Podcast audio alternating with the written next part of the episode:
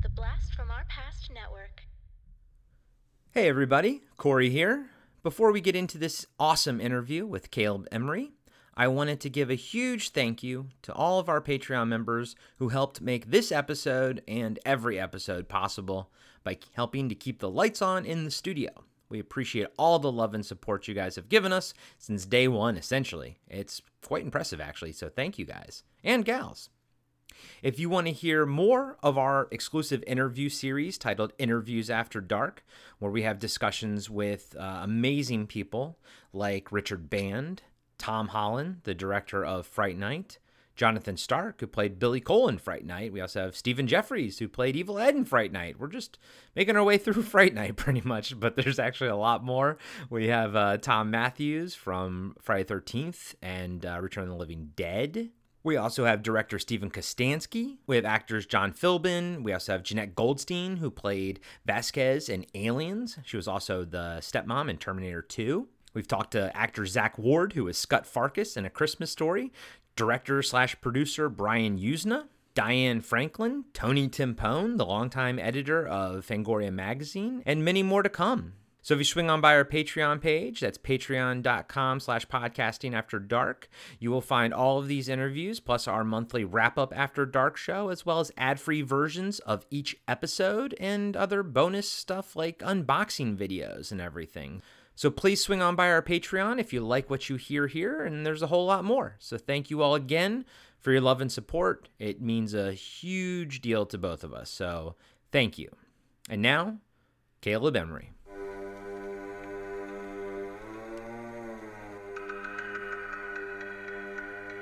Welcome to our Patreon exclusive interview series for Podcasting After Dark with your hosts, Corey Stevenson and Zach Schaefer. Tonight's interview is with the star of Summer of 84, Hunters, and Good Girls, Caleb Emery.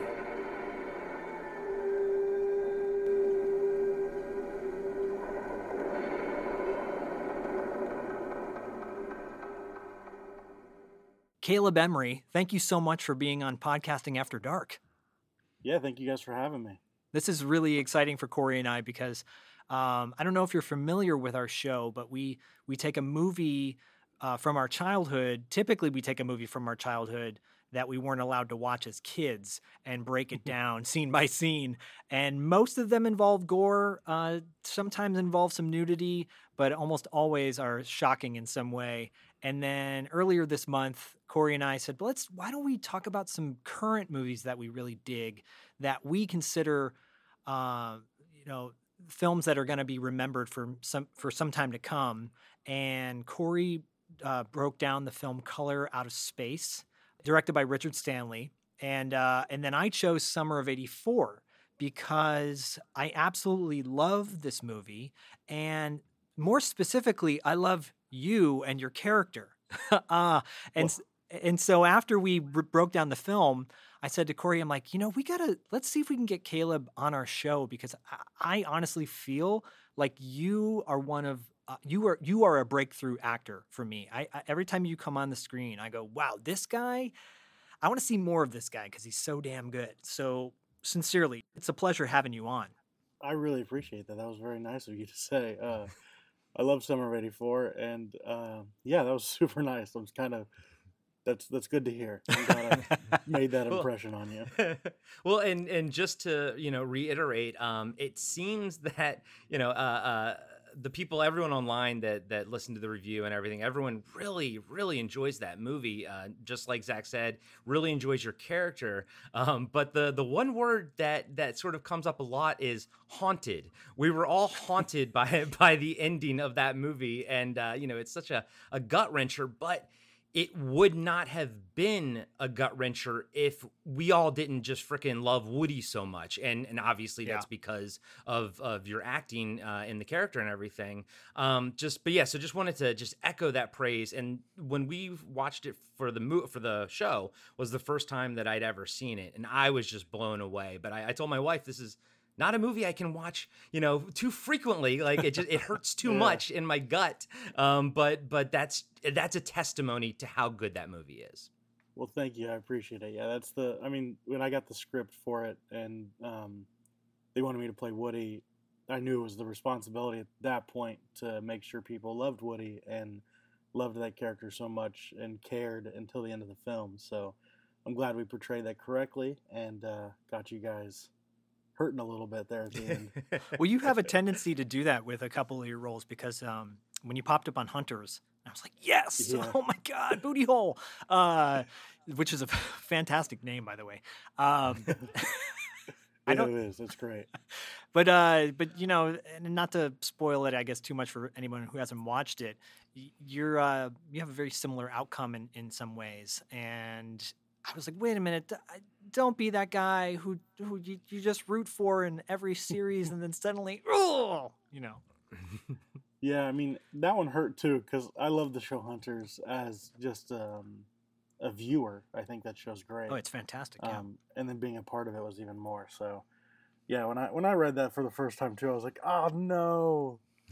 But No. it's it's seriously a great show, and I, I'm glad that I got to play that character because hearing people's reaction to the the show, a lot of times the the same essence that people get from Summer of '84, they bring to that, and they're like, "We loved you so much."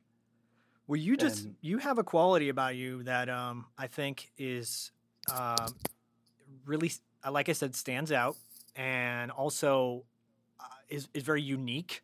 Um, but you're, I mean, I think this is kind of a trip for Corey and I because we're both in our 40s, and I'm like, oh, Caleb is like in his, tw- he probably doesn't remember the 80s or at all.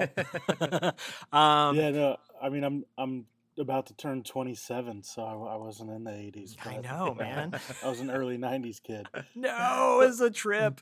well, and, and which is interesting because one thing that was really cool about Summer of '84, uh, you know, like I feel like Stranger Things, as much as we love it, it kind of like tries to to show you how cool it is by all the '80s stuff that it can remember. Whereas Summer of '84, and we, we remarked on this on the show, it it didn't try to make you remember the 80s it just felt like it was in the 80s and it didn't try to like say oh guys this is the 80s holy moly. It's like no this story just takes place in the 80s and everything is just in the 80s you know? And and that was one thing we absolutely loved about it but you you know have no nostalgic attachment uh, to the 80s uh, did you do anything to like sort of get prepared for it or just say okay i'll just let the production design sort of dictate you know what i'm doing and everything Yeah, I mean, to touch on what you said, it the movie didn't really try to push you like to be like, oh, this is the '80s, this is the '80s, this is the '80s. Like, it was more of the whole feel of like trying to bring people that remembered the '80s kind of back to that feeling of being a kid in the summer and being like, well, what else do we have to do, type thing. Yeah. So. Um, that's that was kind of the feel they were pushing for instead of pushing just 80s down your throat. Um, as far as like research goes, I, I researched as much as I could about the 80s um, and did a lot of like music research and listened to a lot of 80s music and just gotten a feel of like what that was like. And when we signed on to do the movie, they sent us a whole like packet basically about everything in the 80s because I was the oldest out of the four guys and I still wasn't from the 80s. So um, I had that, and then you know my parents uh, grew up in the '80s, so I had a lot of talks with them and asked them about things, and uh, asked them if I had questions about the scripts. I'd be like, "Well, what would you guys like? How would it feel out in the '80s for that?" So I was able to get a little research done. Are you saying it's- that we could be your parents? Is that what you're saying? um, maybe I don't know. Right. I, I just love that there's some like PA that had the job of like here put together this packet to just Yeah. really like in one packet here's what the 80s was all about and I would just sit there and be like oh my god what do I put in that you know Yeah, because the 80s were a just- wild time Yeah, you got stuck with the task of having to send a bunch of like teenagers a packet about 20 years ago. this is Corey Feldman. This is Corey Haim. These are called there the were two Corys and now you know three. No, uh, yeah, no, I think that I think that is first of all, I want that job, um, Yeah. and and I love that the nostalgia train is in the '80s right now. But but but you being a child of the late '90s, which is such a trip, um, you got started in acting, well, relatively new, right? I mean, the past less than ten years. Yeah, I I started acting probably in 2011, maybe 12. Um, I was just coming out of high school, so that's when I kind of jumped on the love for filmmaking. It started with the love of filmmaking before really acting got involved. Okay. I was never like a childhood actor. Um, but it, it- yeah, I got into the the love of filmmaking, and I just loved the whole process and loved everything you could do. And from there on, like I I kind of fell into acting, and then just started to love it, and didn't want to go back. Are you from uh, what part of the country are you from? I'm originally from Florida. Okay. Okay. So so you were in Florida, and then you're like, oh, this is I'm gonna give this a shot, basically, right? Yeah, I, I was um, I was in Florida, kind of you know that that time when you are about to graduate high school and everyone's like, well, what are you gonna do? Yeah. With the rest of your life now, and didn't really know, didn't have any like. I wasn't a big school guy. I wasn't wasn't a big fan of like book learning. So I uh, I kind of fell this found this like love of filmmaking through a class that we had in high school, and then after high school I was like, well, why don't I start taking some acting classes and just seeing if I like it. And then once I started doing that, it kind of like all fell into place in a weird way. Like had a good teacher, had just a great class around me, and then they hooked me up with some really good agents, and it just one thing after another. Wow, that's what what what movies uh, opened up that world to you where you're like, wow, this is a trip. I really want to do stuff like this. Well, to be honest, one of my favorite acting genres to do is comedy. Mhm. Um, and so when I watched Superbad for like one of the first times and really watched like Jonah Hill and his character, I was like, I could do that. Like, not taking away from Jonah Hill. I love Jonah Hill and Yeah, I yeah. think he's incredible. But like, I was like, I could play a character like that. Like, that's not far off from who I am. Like, I was like, it's it's just I have the same sense of humor. Like I was like, I could portray that character just as well. So it was like movies like that and and and that genre of comedy that I was like, I I won't like kind of have this itch to make other people laugh and I've always been like an entertainment type. Like I've always liked to entertain and be funny and class clowns type stuff. Yeah. So when I saw that, I was like, I, I could do this on a bigger scale than just uh, being the class clown. That's so, awesome. Yeah. Side note: um, uh, I'm I'm down here in LA, but years ago uh, in West Hollywood, I think it was might have been Halloween. Um, Jonah stumbled out of a, a bar slash restaurant and uh, and a big smile on his face, and he's and this is right after Superbad came out, and he was taking pictures with people, and he's like, "Look, guys, look, guys, do, does anyone want me to do the scenes from Superbad right now? Because he goes, I'm feeling so good right now. I, I will do whatever you want. You don't even have to pay me." So. And I was like, I want that. That's guys. amazing. Yeah, yeah. So, um, but yeah, you early on in your career, you, I mean, you got, you had did some comedy, and obviously, and and you've had quite a few like little, um, you know, little stints here and there, like side characters or, or smaller characters, and like Scream Queens was a. Uh, you know, I, I checked out your specifically your stuff in Scream Queens, um, Yeah. which I I think that series was pretty damn good in my opinion. Yeah, I enjoyed it. Yeah. It, it was a Ryan Murphy did a great job in that one.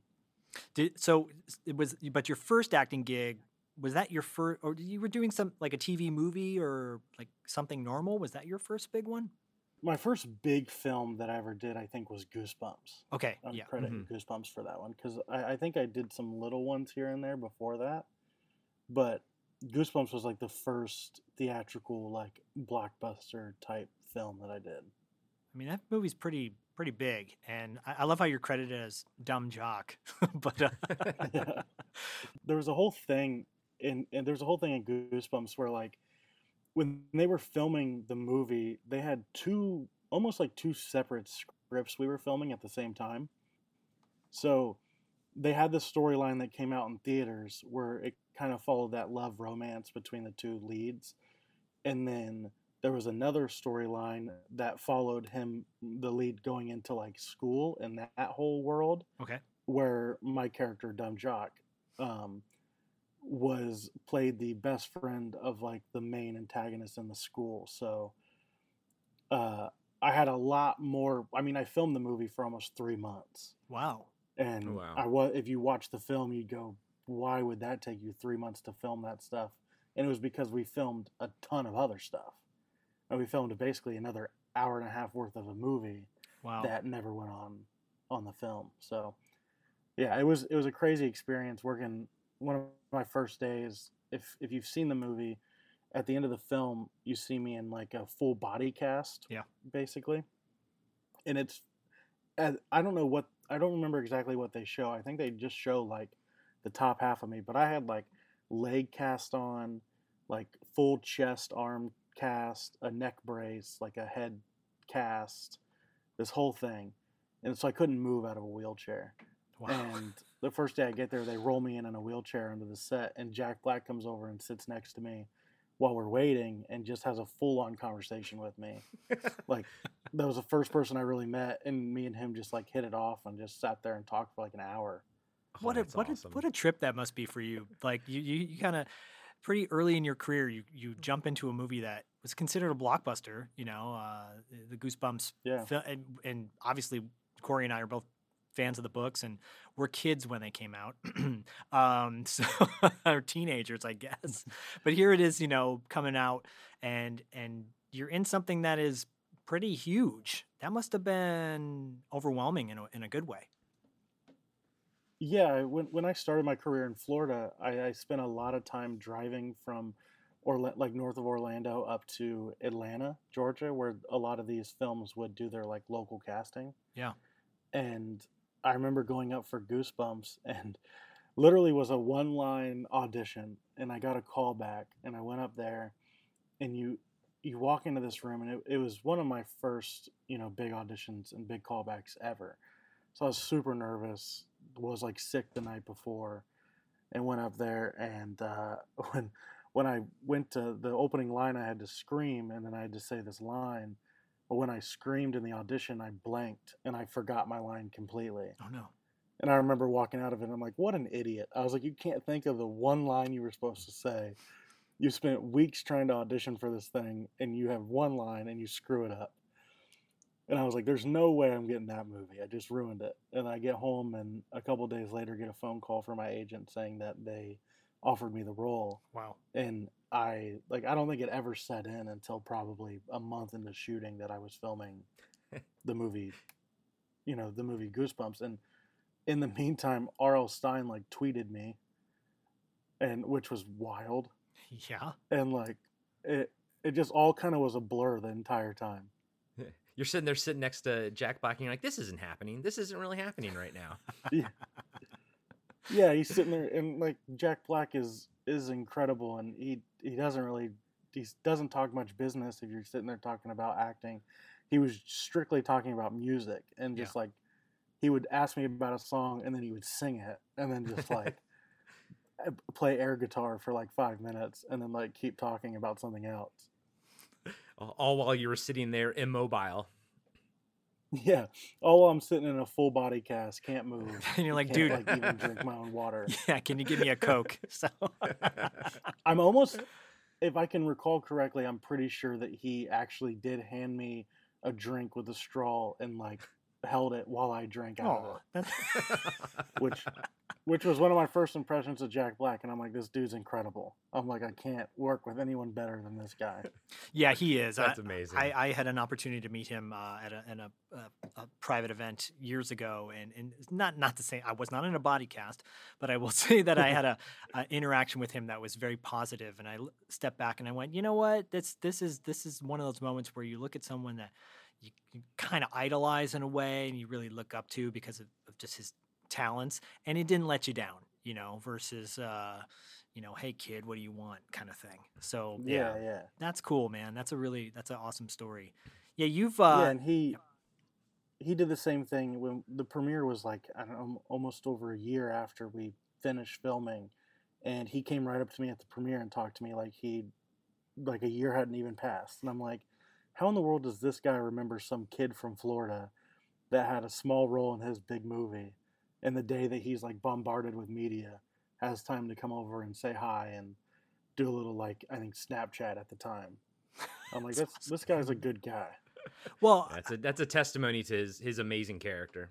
It is, Yeah, and exactly. it's also a testimony to the fact that you uh, leave an indelible impression on people. You know, Yeah. I, I, think uh, you know, looking at your credits, which you have so many, whether it's a small role or a big role, uh, for the past five years, have been pretty off the charts. It's it's remarkable uh, from you know Vice Principals and Logan Lucky and Fist Fight, which is totally. Um, you know, like a, a remake of Three O'clock High. I don't know if you've ever seen that movie, by the way. Yeah. Uh, and if you haven't, you should because it's fantastic. But uh, but um, but then you, we finally get to not that long ago, and I want to go back to summer of '84 if that's okay, because like I said, Corey and I just. Oh man, I was so excited to share that movie with Corey, and then he did watch it, and I was hoping that he would uh, appreciate it for what for the same reasons I did, and and uh, fortunately he did. Um, and and and that film is unique in many ways. But one, you have three directors for that movie, right? Yeah, we did. So how did that how does that work? Well, RKSS, their film previous to Summer of '84 was Turbo Kid, Which is great. Yeah, Which a is an film we both film. love. Yeah. especially if you're in the vein of you know Summer of '84 and that genre, you would love Turbo Kid. yeah. Um, but yeah, they're they're great. I mean, they they all kind of had their certain jobs, and it's it's funny because two of them are brother and sister, and then the other one's married to the sister. Okay. Oh, cool. So it's like a weird family dynamic they got going. Um, and they're all from Quebec, so they they speak French. So they would have like one of them was really good with English, and then two of them were not so great with English. So he'd kind of translate anything that they wanted to say that they couldn't like find the words for. and so we would he was like kind of our point person. Um, and then the other two were just I, I always said um, that the the lady the the sister wife that sounds weird sister wife no, not Sister wife. it's Um, it's like the Wachowski brothers uh, with yeah. no. her name was Anouk. Anouk, she I say she was the boss. Okay. Um, because I feel like every time she talked, they both listened, which might just be because she was the only woman in the group. But and men are smart now; they listen. Fortunately, Um, for the most part. So, but she they were they were all just really good. It, it it did get confusing sometimes because you would you'd have a question about something and you you would ask one, but then they'd have to talk to each other, and then like, but they they really handled it really really well. Clearly, So, so it's almost like so they direct the movie as a whole, but then they disseminate out like who sort of interacts with who, and then you know you're you know someone one of the three could also be interacting with the production design and stuff. Yeah, that's interesting because we I mean that was one of the things we were very curious about. You know, behind the scenes is like one person just directing the actors, is one person kind of like directing the look of it, like how that all kind of uh, uh, went down. But it sounds like it's a very collaborative effort on between the three of them. Did they Yeah, did they yeah. allow input from from from the actors as well? What how you think Oh. your characters should handle things? for sure they were very like receptive to what we would bring to the table and um yeah they they, they all did very well with with handling their jobs and then listening to us because we we had such different dynamics coming into it like i'm i was this actor coming out of la we had another kid judah lewis, um, judah lewis Mhm. was doing great as well at the time in his career and so like we all even as young people had um, a good feel for what we wanted out of our characters.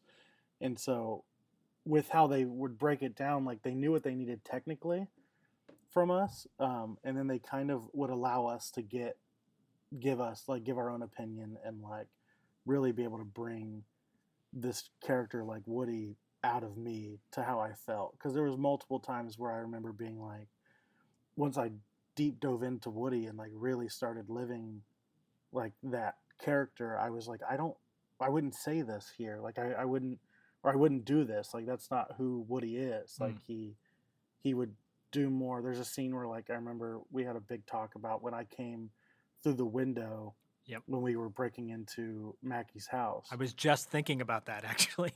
yeah, and there's there's this moment where like you think that I'm gonna leave them and stay outside, but then I come in and and I remember there was a talk where like I might actually stay outside, and then I said there's no way I would let him go in alone. Like that's just not who I am. Like I would rather risk it with him than let him go by himself. So Well, yeah, I, I see you had this moment with your mom, you know, when she's laying on the couch and and uh, and and Yeah. it's it's such a powerful moment, um, especially for anybody that comes from you know broken home or or, or a situation where you know it, it's just not it's dysfunctional, uh, and, Yeah. and it's very relatable. But you uh, you you handled that with such a like a warmth and and and realness. So yeah, that scene you're talking about, and it's funny because you know Corey and I broke down every scene in the movie. Um, so I, I- it's like it etched in our minds that that moment where you where you're like, Yeah. I'm not gonna leave you, man. Like this, you know. And and I love that. I'm like, yeah. See, this is this guy is a G. Like he doesn't he doesn't he's not gonna leave his homeboy behind. It's just so cool. Yeah, and and that's I mean, if you stayed outside, I would have felt that that was unfaithful to the character, you know. Totally. And it just it felt it felt completely appropriate, felt completely correct in that situation. And if if uh, Woody had stayed outside, you would have missed like a lot of cool, inter- funny interactions in the basement where you know your Yeah. character got scared by the light and stuff like that. And Yeah. uh, it was it was just it was a great you know scene and then the build up to the to the reveal and everything uh it's it's fantastic but um you know in the movie you know you didn't have a lot of like one-on-one time with with uh rich sommer who played mackey um Yeah. d- until the end uh and, and you know a lot of us we were all shocked by that be- because of how well he plays that character as well and you know and it's kind of also works because you know his character on mad men was a little you know wimpy or whatever but it, it but Mhm. he is holy moly he is fantastic when he makes that turn Mhm. did you did you purposely did they keep you away from him until the turn or like were you just normally like you know as an actor were you guys all sort of together with uh, rich sommer you know behind the scenes Yeah, no, we um, me and Rich actually hit it off pretty early too, and I, I still talk to him, and we're we're good friends. And he's an, first off an incredible actor. Yeah. Like, yeah if you could see it in Summer of '84, you could see it in Mad Men, you could see it in the other, you know, hundred things he's done.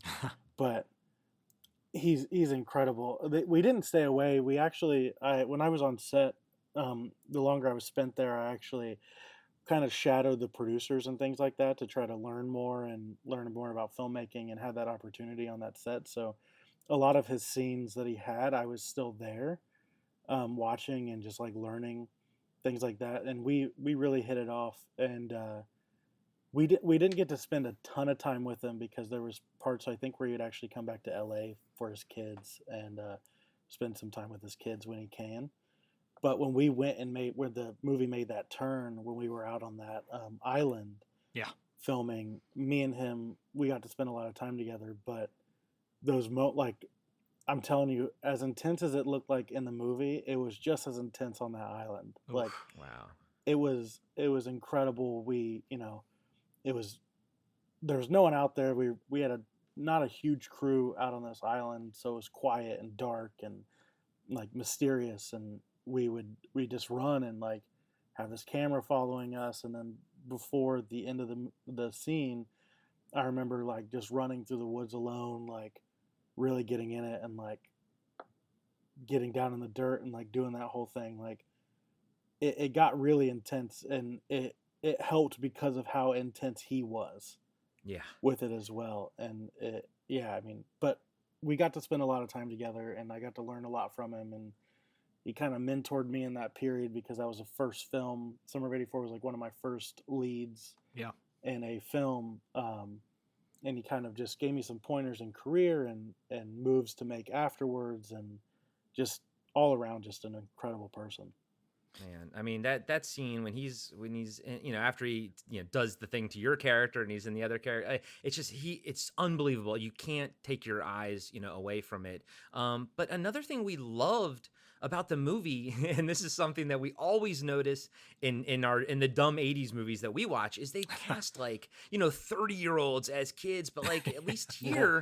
It, it looks like you know you guys were all roughly around the age you know you're supposed to be but even more so uh, like at the bowling alley the background uh, actors were were actually age yeah. appropriate as well like it, yeah it's it was so refreshing to see that you know they they did. I mean, the um, characters played by uh, Graham and Judah and Corey, Yeah. the other three guys, they're all at the time were like 16, 15, 16 year olds. And I was 20, 21 maybe, Mhm. um, 22. And so I was the older one. And the um, the lead girl, Tiera, she she was also in her early 20s as well when we were filming. So we were the only two like older kids, but then again, they say in the movie there's a scene where we're sitting in the car. Yeah, I love that. Uh, yeah, he yells, he goes, "Stop freaking out! You look like you're 30 or something like that." And like that's the one play we have at the fact that I am a lot older than these guys. But it's so But still smart. playing a 15 year old. It's a smart line, though. Yeah, it totally really nails that scene because you're like, yes, you acknowledged it. I love that.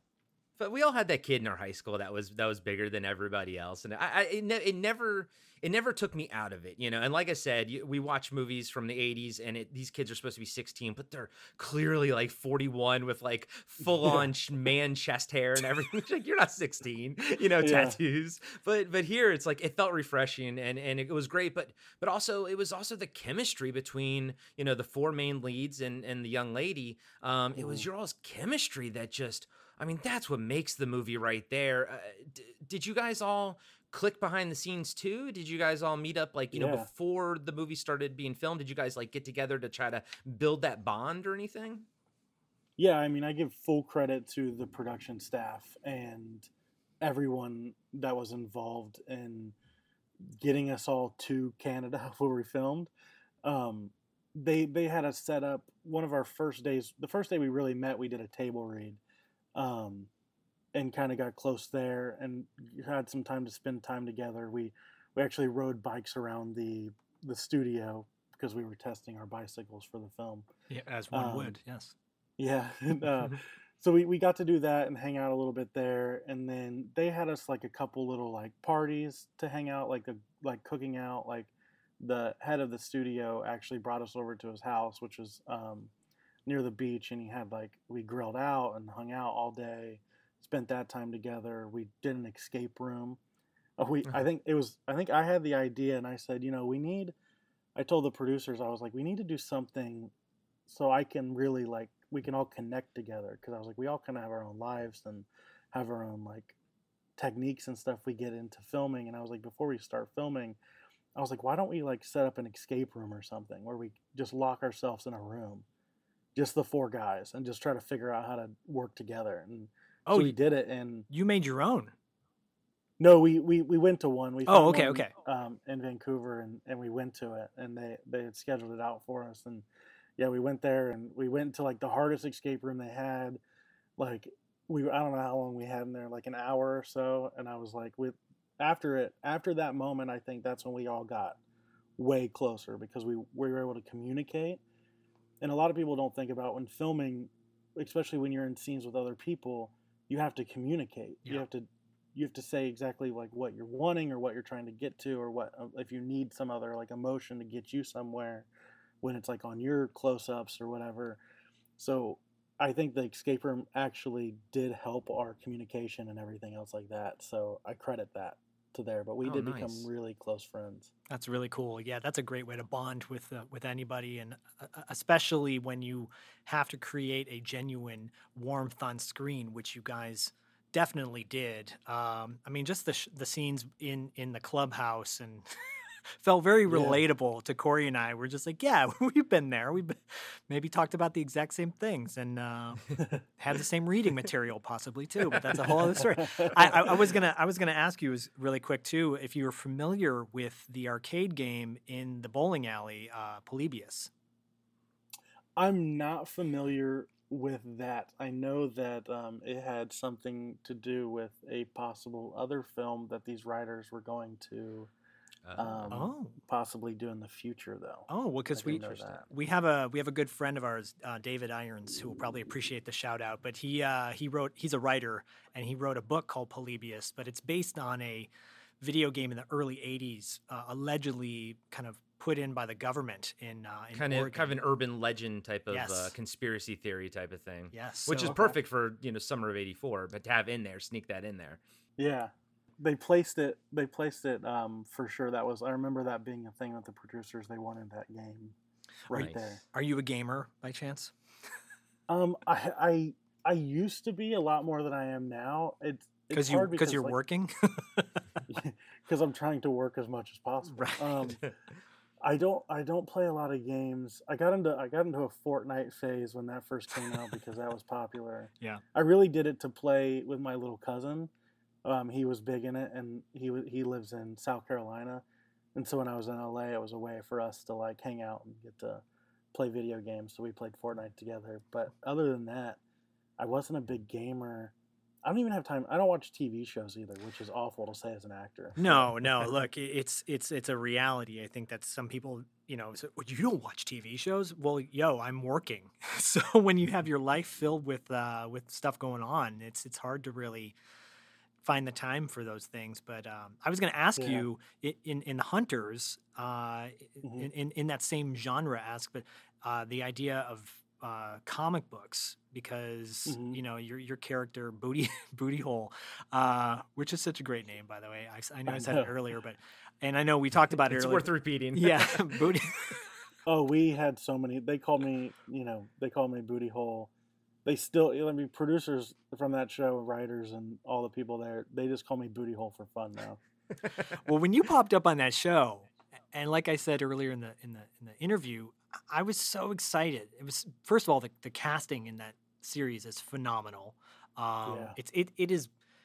It's such a trip, especially for Corey and I, who were kids of the '80s. Who, when when we were kids, television, you were either a TV actor or you were a film actor, and not nothing in between, right? And and then if Yeah. you toe dipped into television, people go, "Oh no, your career, what's happening to it?" Right? Uh, and heaven forbid you make a movie that goes straight to video because you're you know you're in Jean Claude Van Damme territory. Not that there's anything Yeah. wrong with that. I'm just saying. um, and so, you know, here you have the the content on television now is so good. It's so, it, it- it's dare I say sometimes better than what you see on the big screen. Um, and, and Hunters had this phenomenal cast, and here and when you showed up, I'm not gonna lie, I was like. That's the guy I want to see more of, you know. Um, but then you, and then obviously your your character has an interesting, unfortunate arc. Uh, but but are Yeah. you a are you are you a comic book fan? Did you read comics back in the day or anything like that? I did back, you know, growing up. I remember comic books being a thing. Um, more like superhero comic books and things like that was more my vein. I was a Batman fan, so um, was more into that. I know my character in Hunters. I work at a comic book store. You could see me wearing a lot of a lot of the shirts. Actually, fun fact. Um, the shirts that were made for me to wear in the show were all like custom comic book like drawings. Oh, cool. Oh, cool. So, so those are not like you know we didn't buy those off of somebody like an artist actually drew Yeah. those for specifically my T-shirts. I think I wear two different ones. Yeah. In the show. Oh, that's which was really cool. neat. Yeah, I mean, you- so I wasn't a big big fan of comic books, but I I did enjoy them when I was a kid. Well, a little enough enough uh, for research, anyways. To uh, to Yeah, yeah. And then and then obviously working with such a phenomenal cast. Um, you know, did, did you have any interactions with like Al Pacino at all? I did. So one of my, f- I only got one scene with Al, um, which was it was in the comic book store. He comes in and I have like an exit, and then I come back and it prompts his exit type thing. Yeah. And I, I remember the funniest line I think I've said to date, to me anyway, is out in the show. Al Pacino's character is leaving the comic book store uh, when I when I come in, and I pass him and I just say hey, and then I walk up to Logan Lerman's character and I say, "Who is that guy?" And I think it's hilarious because it's Al Pacino. Like, Yeah. duh. Like, but in the show, it's just it's it's good for the show, but it's hilarious to me because I'm like, that's the greatest. Like, I want to have my like reel or highlight reel or anything for the rest of my life open up with me passing Al Pacino, then looking at somebody going, "Who's that guy?" yeah, because 20 years from now, you can be like, yeah, he should be the he should have been saying the same thing to me. Who's that guy? he was he was a really nice guy. We we we sat there. He he really likes to like break down scenes before we film. And Mm. I remember one of the producers came up to me, um, standing there, and introduced me to him and shook my hand. Was very polite, and we talked for a minute, and then we went our way and did the scene because he's he's getting older and he's you know he's done so much work that I think that like when watching him and like him break down scenes and stuff, his technique, it's it's kind of incredible. So he needed his time to get get back into his character after we broke out of it and talked for a while. But he was a really nice guy. Yeah, I can, I can only imagine too. Uh, you know, being being in the same company as, as somebody as legendary as that, it's it's got to be a trip. And and like you said, having that moment where you're able to even give that little quick line, it's like, yes, I nailed it. I know that's I said. You know, I don't know if I'll. First off, Hunters. A lot of people don't know is Al Pacino's only TV show. Yeah, I think he did a, a little bit on um, another show a long time ago, but this was his only TV show that he was like the lead of for an entire series. Um, but yeah, I, I said after I booked it and knew that he was going to be in it, I said I this might this will be the only time I might work with him, and quite possibly. he's going to yeah. go down as one of the greatest actors we've seen in a long time or forever. So getting to have that on my resume and being like, yeah, I worked with Al Pacino was really neat. And I went to an award show while filming uh, called the American Icon Awards, and I Mhm. actually got to meet Robert De Niro as well there, which was really Oh, cool. wow. That's fantastic. And and you uh you know obviously currently uh, you're uh well currently because of our situation uh are, are you filming anything right now like I know by the time we this airs um you know things could change in a day in a minute who who knows but Yeah. uh had had are you working now Currently, no. Um, because of you know the current world situation, they when they shut down production, they like everything shut down completely, at, over like right away. Yeah. They are on the rise to starting back again, which is good. Um, I know a lot of like the soap operas have started back. They've tried to film. They're trying to film some films. Um, the studios I know have put out their um, protocols and things like that to get back going. Um, so the only thing that I know that's on my horizon is um, Good Girls season four is getting close to starting back. We normally start filming in October. I don't know when or if they'll push it because of what's going on. Yeah. But um, that's kind of been it for me. I, I I've recently started to get to read for some more projects and some more films that were coming up, um, which was fun and refreshing to finally get to do after you know three or four months of n- nothing. yeah right Uh, so it was good to to get some scripts in and get to read some things and you know audition for a couple things. But I think we're getting there. We're getting back into it. I think um, give them another month, and I think you'll see all the shows kind of being back filming. Well, Good Girls has been. I mean, you've you've that that show has been going on for for a couple seasons. Like you said, four seasons now, right? Three, well, three completed. they finished three. Um, well, they cut short three because of the because of COVID. They had to stop filming. Um, I want to say around like the tenth episode or something like that, tenth or eleventh. Um, they had to stop filming, and they were supposed to shoot sixteen. So they shortly after that got shut down, and they called off the rest of the season. They announced that they were doing a season four, which was good news. So for sure. they've, they've been on air for the past three years, and we're going on four. and you've had a lot of success with that show, obviously. Yeah, I did. I, I remember booking it, and it was only going to be like a two-episode guest star role when I first booked it. Oh, and really? It's yeah, it's turned into. I think I've done thirteen episodes. Yeah, now yeah. According to IMDb, According to IMDb. right? Uh, Who is IMDb, anyways? But that's a whole other story. So, no, that's great, man. I mean, so yeah, it's got to be such a weird time. We we uh we had a filmmaker on earlier in the year, and his film was completed and was supposed to be premiere at South by Southwest, and then COVID happened, and yeah. obviously that derailed the whole situation.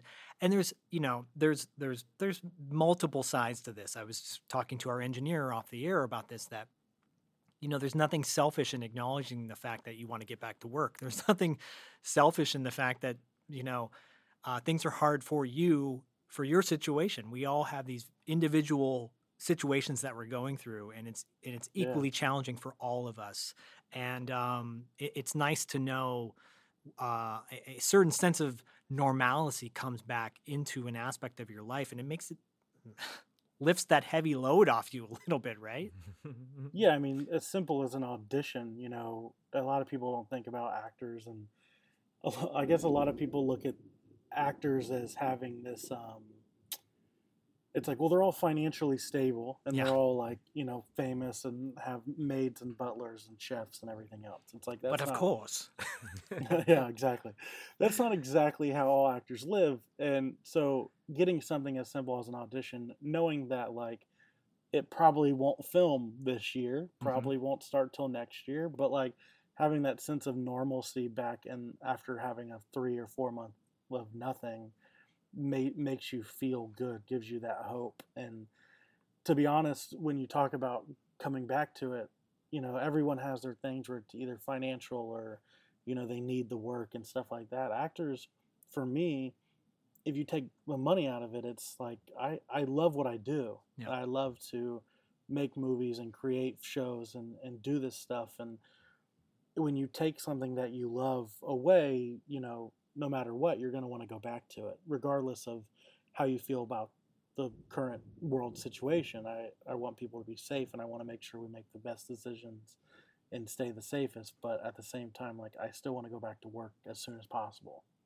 yeah, I love uh, Corey and I both are doing what we love, and we are, you know, I, I used to, I know it's a little cliche, but um, the idea of follow your bliss. I'm a big Joseph Campbell fan, always have been Mhm. since I was a little kid, and yeah. uh, doing the things in life that bring you joy and the more joy you're bringing into your life well, it's like a ripple effect right? It's it's your um you're, you're you're spreading that out to people around you.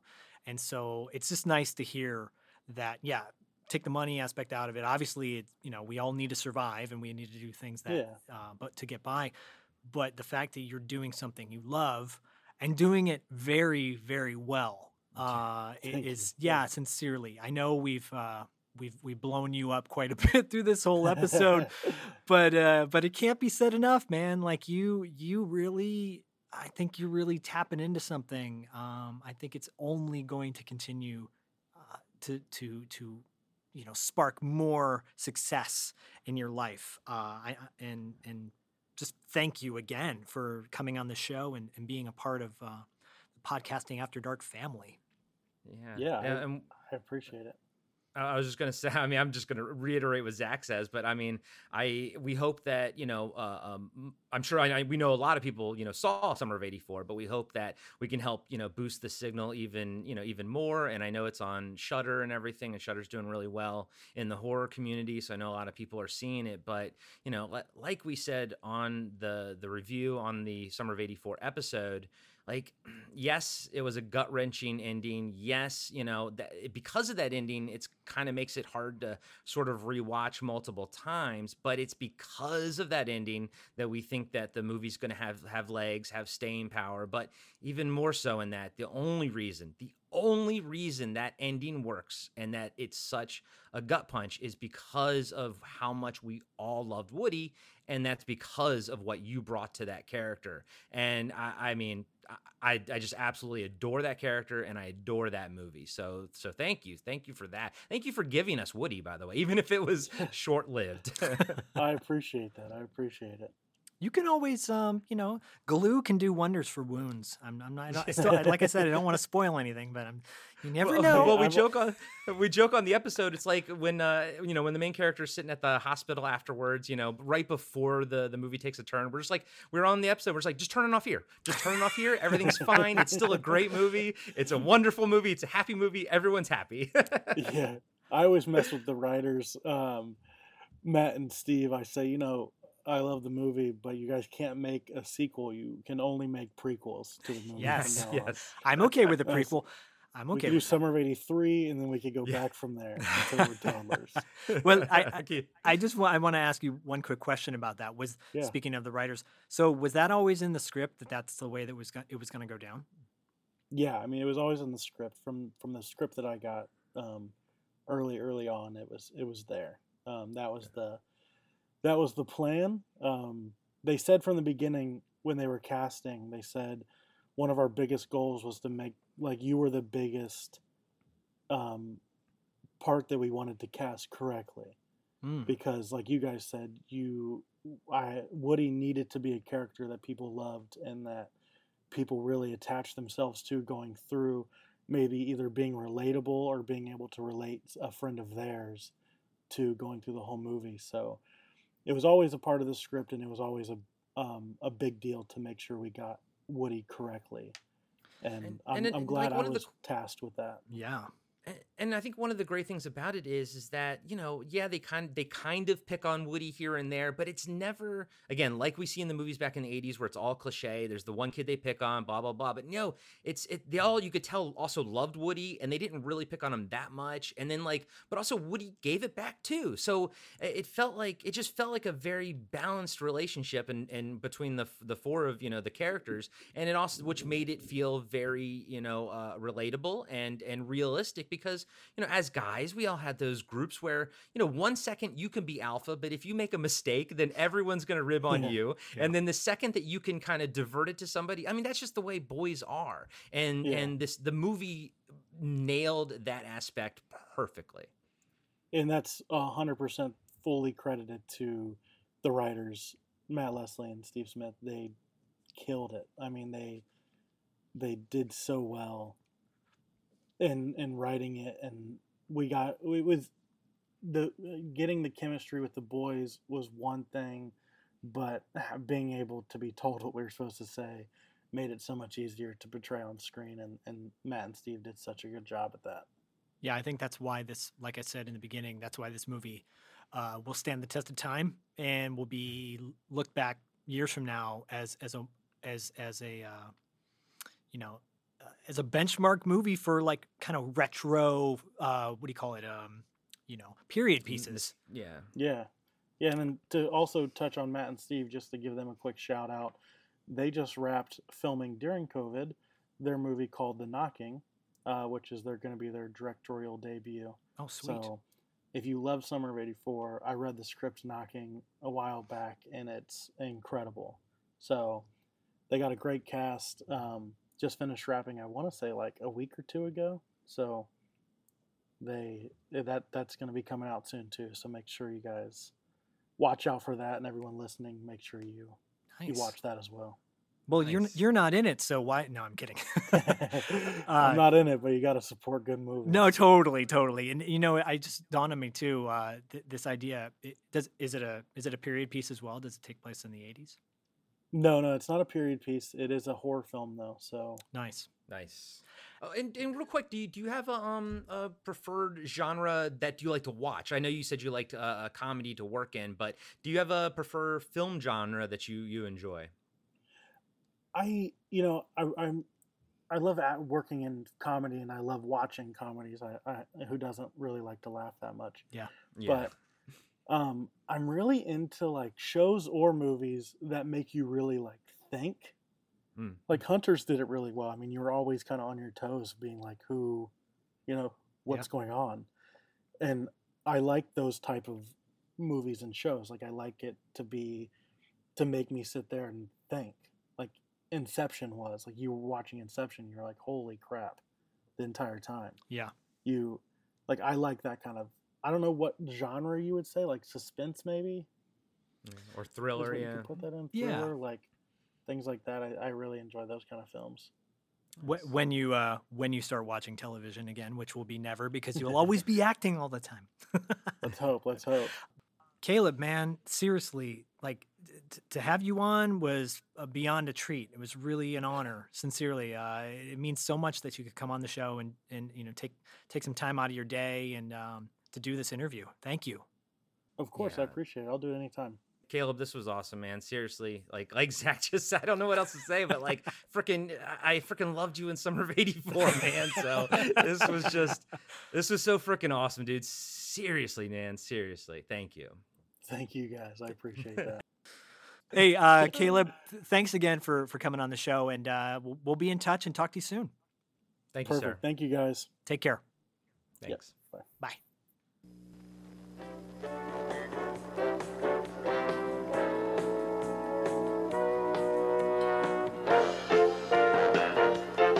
Thank you for listening to Podcasting After Dark's exclusive interview series with Caleb Emery. And, as always, thank you for your support.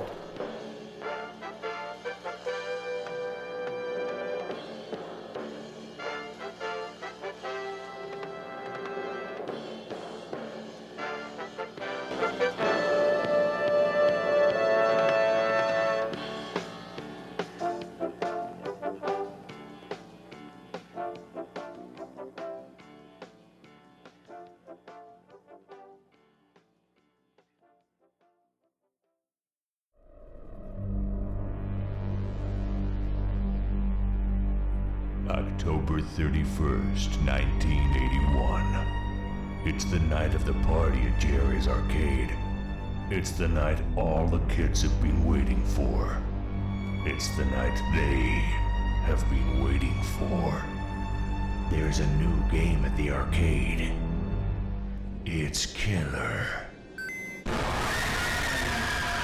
Polybius. From David Irons, the writer of Night Waves. the real terror begins. Polybius. Available now from Severed Press.